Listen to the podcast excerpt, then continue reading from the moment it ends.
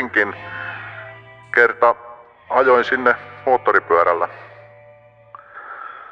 Menin tietysti Turusta laivalla ylittä moottoripyörällä ja heti ensimmäisenä kun otin kypärän päästä pois, niin sanottiin, että tarvitsemme valokuvan sinusta tähän kulkukorttiin. Ja siinähän se näpättiin kaksi sekuntia kypäränoton jälkeen. En tiedä miksi. Ratin takana on podcast Tien päältä. Tässä jaksossa Pasi Mäkelä kertoo urastaan ja kokemuksistaan kuorma-autosuunnittelijana. Minä olen toimittaja Jose Riikonen. Don't need no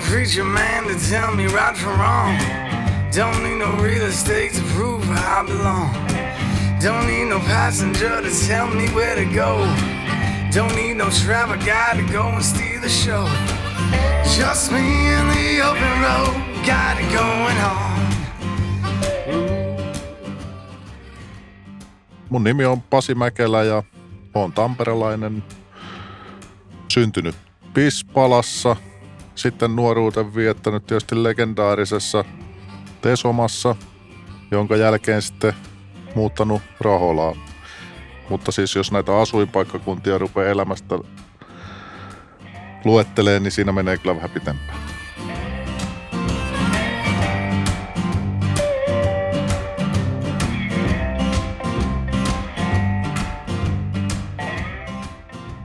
Mikä on ollut, Pasi, sinun ensimmäinen auto koskaan? Jaa, nyt tuli paha kysymys, mutta kyllähän mä sen muistan. Se oli Ford Capri, keltainen, mustalla katolla. Rekisterinumero oli yksi risti kaksi.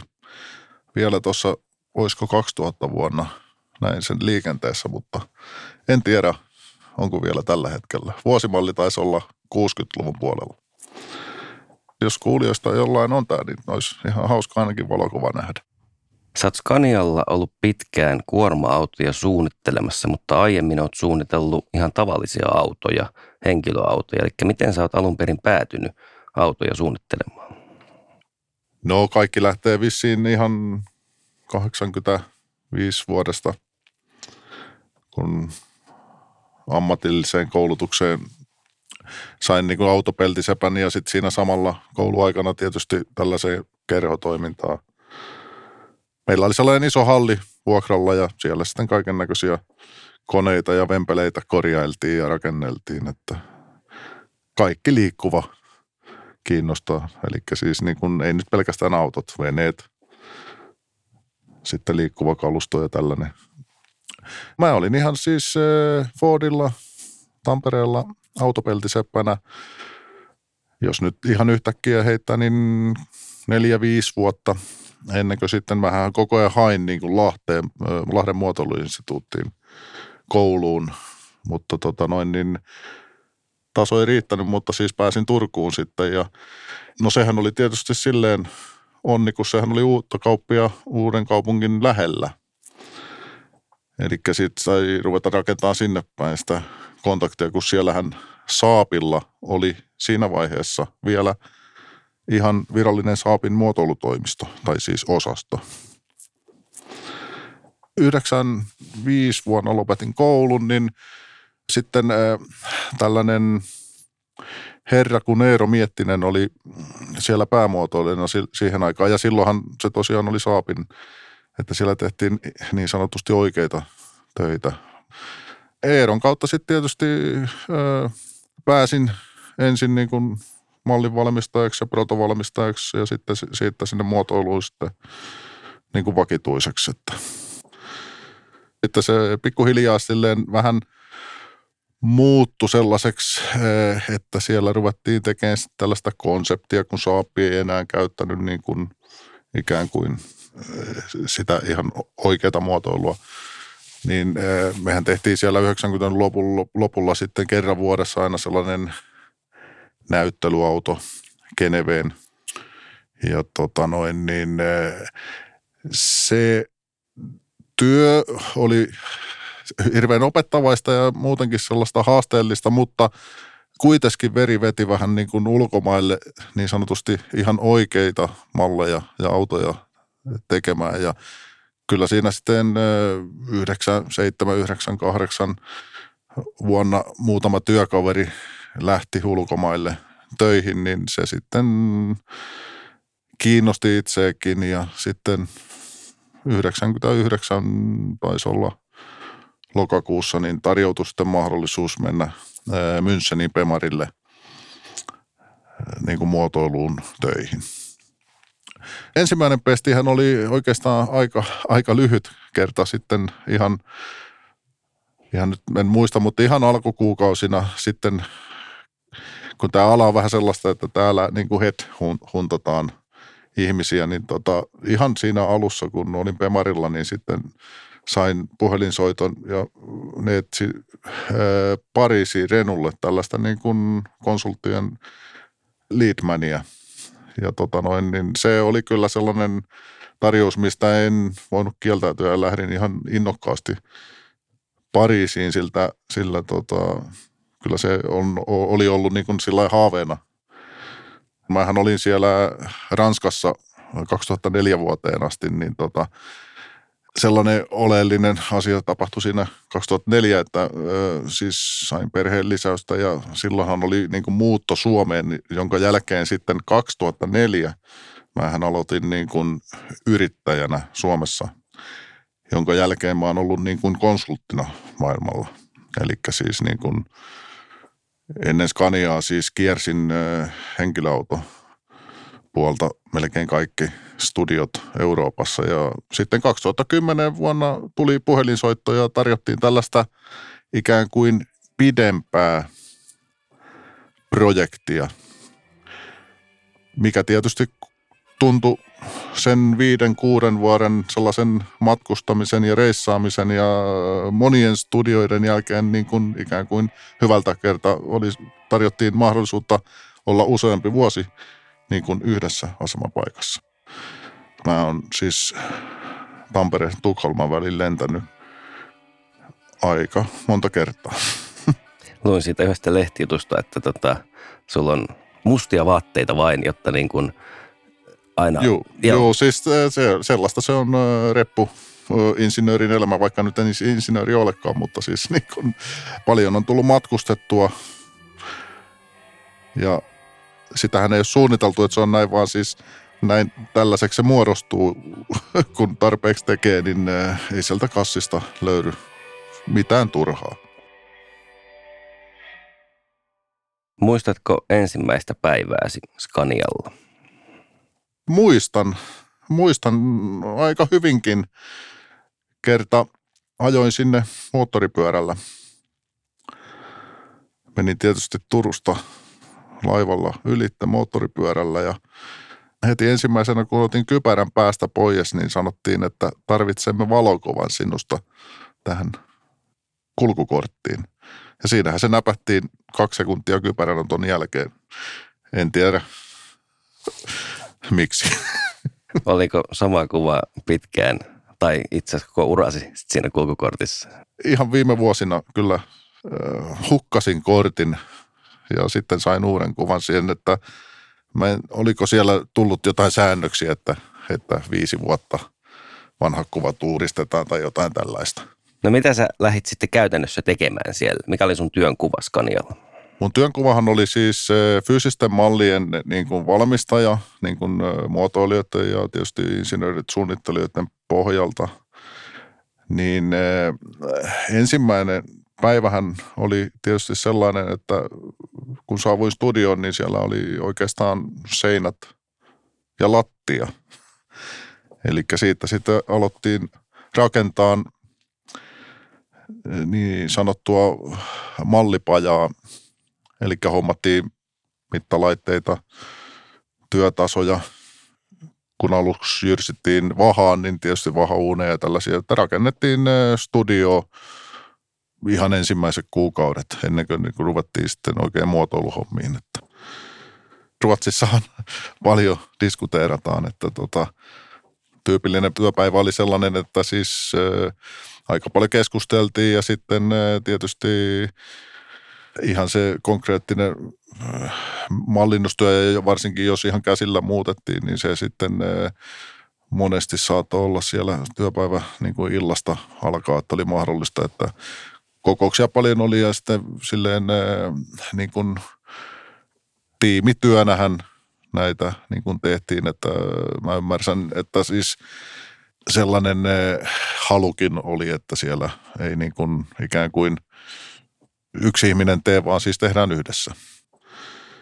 Lukuisissa kokouksessa istuneena Scanialla ymmärsin, että siis päämuotoilijoita tässä projektissa on tietysti asiakkaat, eli, eli kuorma-autokuljettajat ja rekkakuskit, että näissä isoissa ö, rekoissa ö, ja kuorma-autoissa nehän on kuljettajien tällaisia niin kuin asuinpaikkoja, ei nyt koteja varmaan, mutta siis tällaisia, että siellä yövytään ja siellä saatetaan tehdä aamiaista ja sitten illalla katsella vähän telkkaria, että siis kyllähän tällaiset niin kuin viihtymiseen liittyvät tekijät, niin kuin ääniерistykset ja sitten, että nukkumapaikan saa esimerkiksi pimeäksi ja akustiikkaa ja tällaista, niin mihinkä parhaan vastauksen saa myöskin siltä, kuka niitä käyttää. Että niin kuin sanoin, että ihan perusmuotoilija ei välttämättä omaa edes sitä rekkakorttia. Että. Scaniallahan oli siis äh, ihan ergonomiaan oma tiiminsä.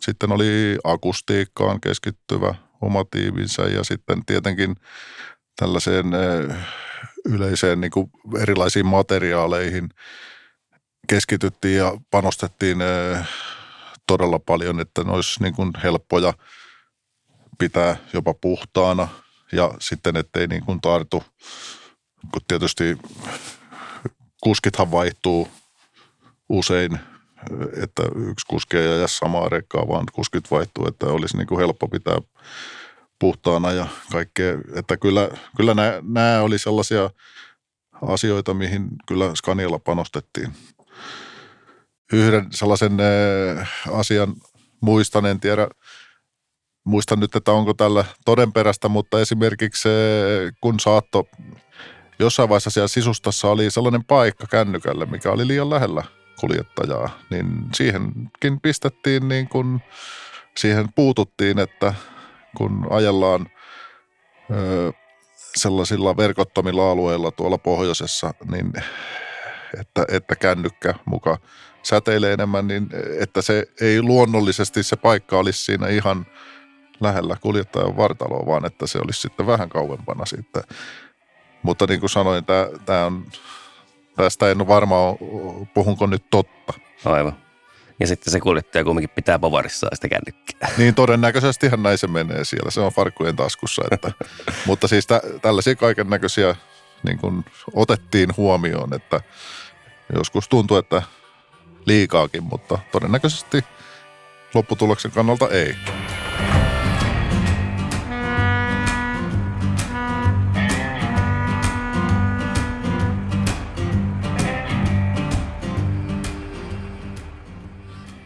Henkilöauto maailmassa on paljon tämmöisiä erilaisia muototrendejä ja, ja muitakin trendejä. Niin jos ajatellaan yleisesti ottaen kuorma-automaailmaa, niin onko siellä jotain tämmöisiä muotoilutrendejä, oletko huomannut? Kyllähän ää, tällainen voi kyllä sanoa ihan, ihan rehellisesti, että tällainen tiiliskivimalli on tämä nykyinen, että, että tulevaisuudessa, että jos trendeistä puhutaan, niin uskoisin, että tämä aerodynamiikka ja sitten tällainen niin kuin tiiliskivi malli saattaa olla historiaa jossain vaiheessa. Sehän on Euroopan komissio ilmeisesti tehnyt tällaisen direktiivinkin aletteen, että siis aerodynamiikkaa pitäisi saada uusissa rekoissa niin kuin paljon paremmalle tasolle.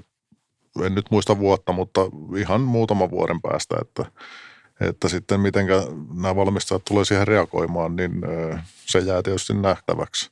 Mutta tämäkin kertoo mun mielestä hyvin siitä, miten, miten paljon sen funktionaalisuuden ehdoilla kuorma-autoja muotoillaan. Eli tavallaan päämuotoilija tässä on se direktiivi, koska sen pitää olla sellainen, niin sitten siitä tehdään sellainen. Joo, kyllä se, kyllä se melkein voi sanoa näin, että, että jos, jos se direktiivi menee läpitte ja e, sitten edellytetään valmistajilta, että tämä aerodynamiikka paranee oleellisesti, niin tällainen tiiliskivimuotoiluhan ei varmaan tule kysymykseen, että tota, niin silloin voisi kuvitella, että se trendi on ehkä hieman virtaviivaisempaa aivan, aivan. tulevaisuudessa. Palataan vielä Scaniaan sen verran, että mallisto sitten uudistui ja te olitte esittelemässä sitä sitten Pariisissa, oliko näin? Joo, siis itse en ollut siellä paikalla, mutta siis Grand Palais Paris, eli aika sellainen niin kuin näyttävästi esiteltiin mallisto muistaakseni 2016.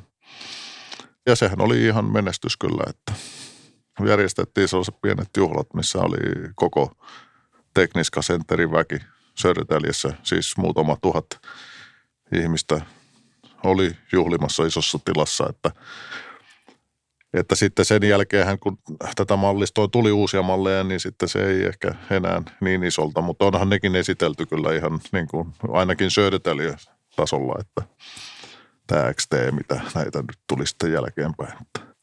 2017 kesällä mallistohan oli valmis, eli siis niin kuin, siellähän oli niin kuin meidän pajalla saattoi parhaimmillaan olla siis useampi kymmenen henkeä töissä ja silloin kun mä aloitin siellä, niin mä olin yksi ja sitten nyt sitten 2017 kesällä mä olin siellä uudestaan yksin, että tein ihan sellaisen henkilökohtaisen päätöksen, että niin kuin jatkan uraani kotoa käsin niin kuin Suomesta.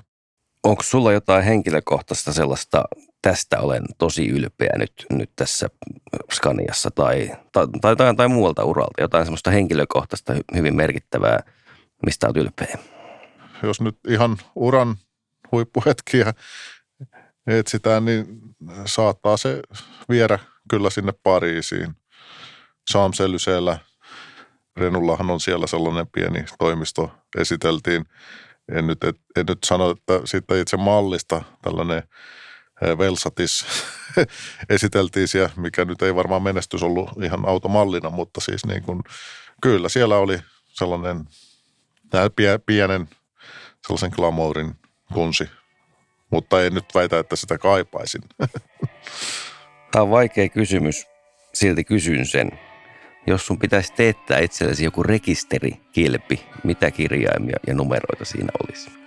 No nyt mennään tähän kysymykseen, että ähm, mitä yleensä mieltä on tällaista kilvistä, mutta tota, en itse sijoittaisi rahaa, mutta ilman muuta lähdetään sillä PAS-iillä.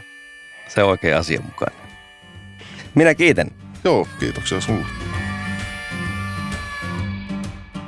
Kuuntelit Scanian ratin takana podcastia. Löydät sen Scanian nettisivulta sekä iTunesista ja Spotifysta. Don't need no preacher man to tell me right from wrong. Don't need no real estate to prove I belong. Don't need no passenger to tell me where to go. Don't need no travel guide to go and steal the show. Just me in the open road, got it going on. My lights tell me where I'm going to. The dust tells me where I'm